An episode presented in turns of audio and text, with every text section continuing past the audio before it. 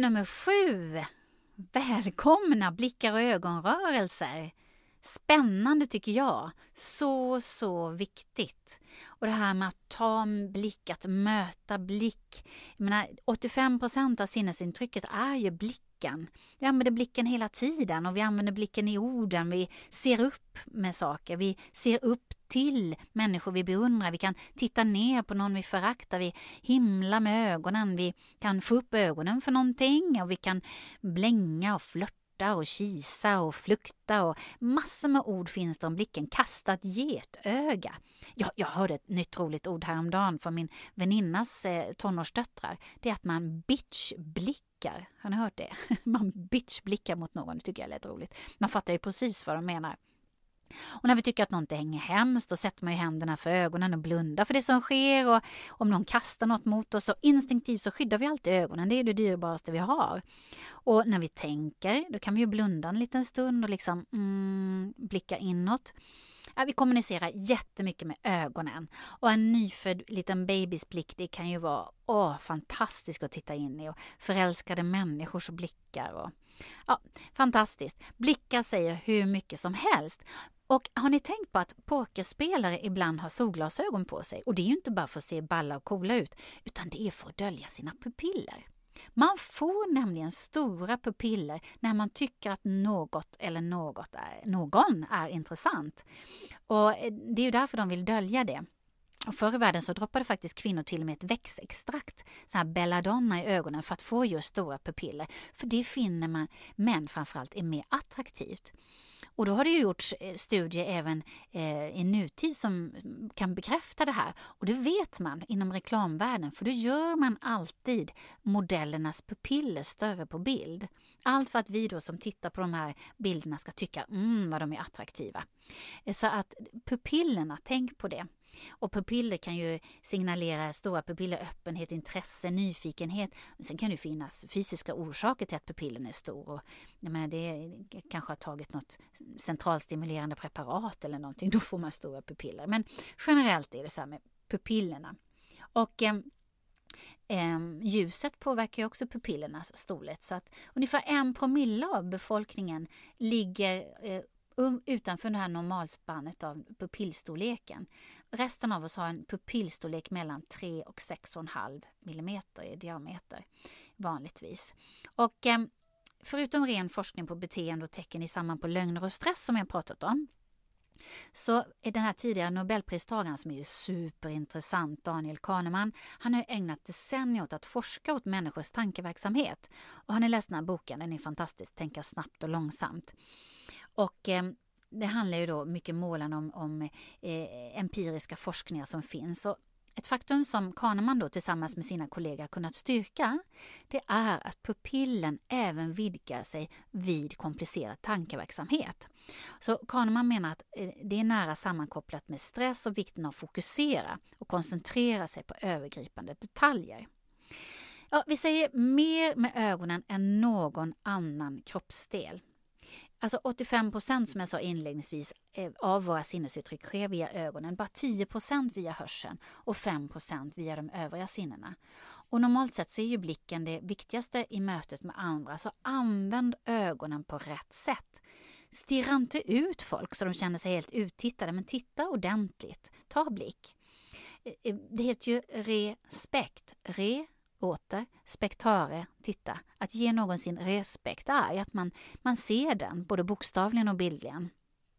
Så att eh, forskare menar att de som eh, inte leker ordentligt nu, jag, jag sa det i någon av de tidigare poddavsnitten att eh, den brittiska underrättelsetjänsten de har ju idag svårt att rekrytera unga män att gå undercover för de kan bland annat inte ta blick. Och då trodde de eh, engelska forskarna att det beror på att barn inte leker ansikte mot ansikte längre utan skuldra mot skuldra och att de tittar mycket ner i sina mobiler och datorer och skärmar och att man inte kommunicerar så mycket via ögonen och att vi tittar på varandra. Och det tycker jag är en skrämmande utveckling.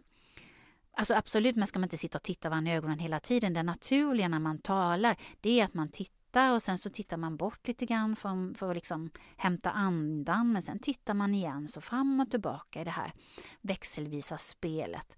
Eh, om man tycker att det är väldigt obehagligt, man pratar på scenen, om man tycker det är obehagligt att titta folk rakt i ögonen då kan man titta på en punkt i mitten, det så kallade tredje ögat eh, om man känner sig eh, olustig över att titta någon rakt i ögonen. Och hur gör lögn lögnarna då? Ja, vart sneglar de?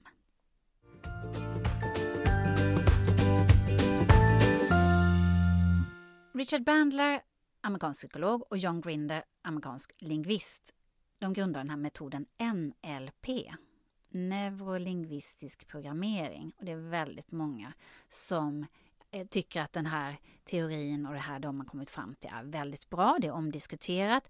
Och när det gäller människors ögonrörelser så kom de fram till då, Bandler och Grinder, att ögonrörelserna visar vilket sinne som är dominant.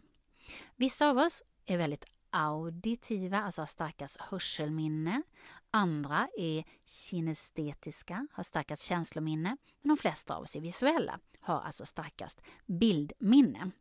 Det kallas EAC, Eye Accessing Cues. Och teorin är som sagt var omdiskuterad men jag och min medförfattare Lukas Brun, som vi skriver i boken Kroppen ljuger aldrig, konsten att tala kroppsspråk, eh, tycker att det ligger verkligen någonting i det och det har vi själv empiriskt eh, märkt. Så att testa själv, eh, det går ut på att när du frågar en person hur det till exempel ser ut hemma hos dem då är det vanliga eh, att en person hämtar ett bildminne av någonting man verkligen sett genom att hämta bildminnen snett upp till vänster. Man tittar alltså snett upp till vänster. Testa det.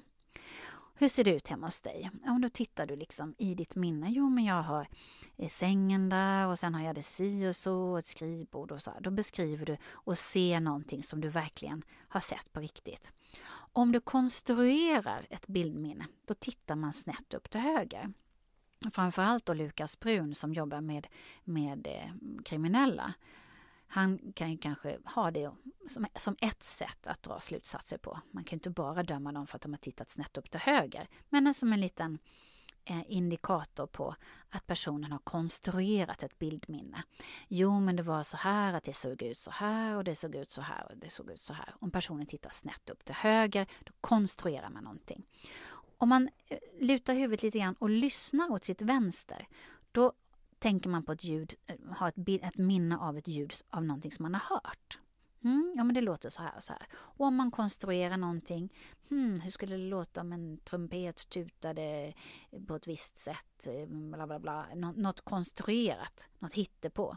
Då lyssnar man genom att luta huvudet lite försiktigt och lyssna åt höger. När man pratar med sig själv, det kan ju hända, då tittar man snett ner till vänster. Alltså jag blir vansinnig, da, da, da, da, da, då tittar man snett ner till sitt vänster och pratar med sig själv, har inre dialoger. Och när man minns någonting härligt, känsligt och ja, nej, men man tittar man snett ner till höger, det var räkor, det var vitt vin och det var mys och då tittar man snett ner till höger eye accessing cues.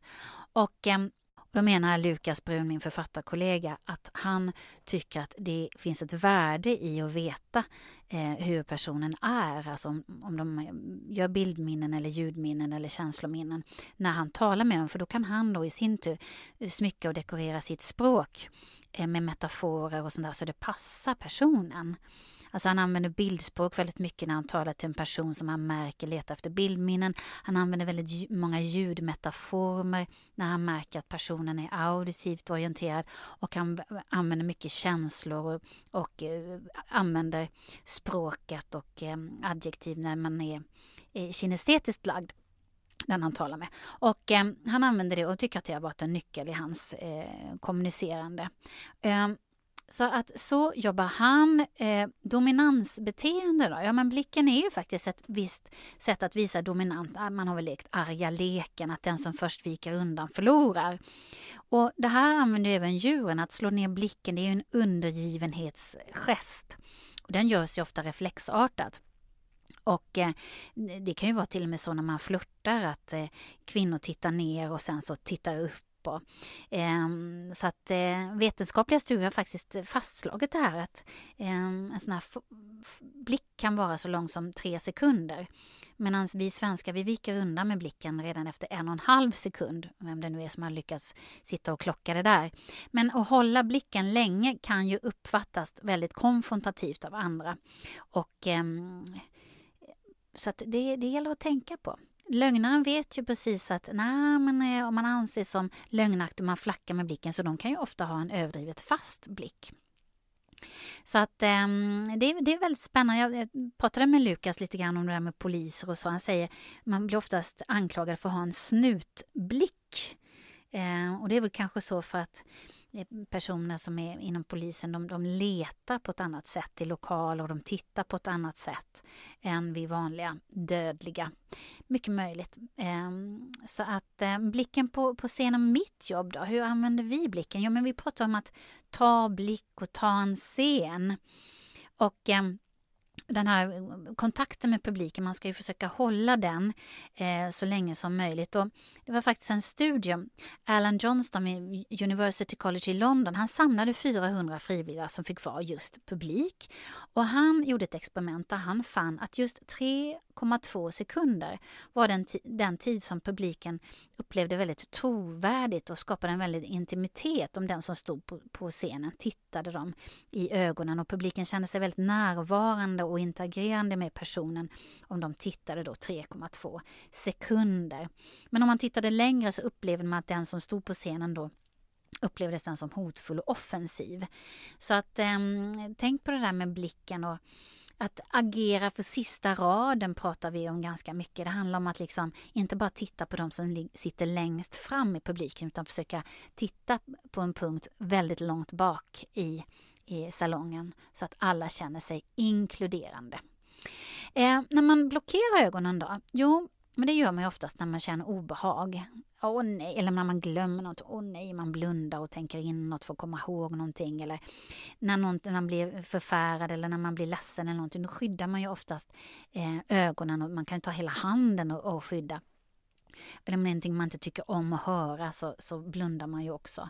Så att, ehm, eller till exempel att bara nudda ögonen lite hastigt när någon pratar med en. Då, då, då, betyder det att man inte håller med eller att någonting inte känns bra. Och menar, kommer det ett högt ljud, om det är något äckligt ljud, om det är någon, någon stor hög ton eller någonting, då kniper man ju ihop ögonen instinktivt. Så att ehm, eh, Knapp och Hall heter två forskare de har ju sett att även de som är födda blinda reagerar med ögonen på ett liknande sätt. Det här med att knipa ihop ögonen hårt vid, vid, vid ljud och så vidare. Um, eller när man glömde någonting och, och så vidare. Och hur man blinkar då, antalet blinkningar, det vill säga den här blinkningsfrekvensen, den ökar ju när man är nervös. Det har ni väl sett, man liksom, om man håller på och blinkar. Och framförallt kvinnor blinkar väldigt många upprepade gånger med uppspärrade ögon, eh, ungefär som vid en flört. Eh, och det finns ju många skådespelare som har använt det där som en grej. Jag menar Hugh Grant, han, han försöker blinka väldigt mycket och han ska se lite förvirrad och lite bortkommen och, och lite härlig ut. Och, eh, den här Richard Nixon-talet är ju berömt. I am not a crook. När han blinkar väldigt mycket. Eh, men det här med att man, att man ljuger när man blinkar, det stämmer ju inte. Men det är ju faktiskt som vi pratat om i det här lögnavsnittet, att det är ett tecken av obehag om någon, på, på någonting. Någon man tycker någonting är obehagligt, då blinkar man väldigt mycket. Ögonbrynen, ja, men de höjs ju vid förvåning och de dras ju ner vid obehag för att skydda ögat. Så att eh, ögonbrynen säger ju också väldigt mycket. Det är därför det blir oerhört förvirrande nu när folk är så botoxade så de inte kan röra sina ögonbryn. Och då, där förlorar man ju väldigt mycket av mimiken och väldigt mycket av det här icke-verbala. Och eh, att man kisar, det gör man ju när det kommer stark sol eller när, när, man också när man hör någonting som man inte gillar. Det kan ju också vara ett sätt att flirta lite grann. Eller att man behöver läsglasögon helt enkelt. Som jag har nu när jag sitter och gör den här podden. Eh, avsnittet om blickar och ögonrörelser är slut. Jag hoppas att du tyckte om avsnittet och att det var dig till hjälp. Dela gärna. Följ mig gärna i sociala medier. Jag kommer att lägga ut en film om det här med blickar och ögonrörelser såklart. Den finns på Youtube och jag har även översatt med engelsk text. Så här kämpas det på. Kram på er så länge så hörs vi nästa vecka. Hej då!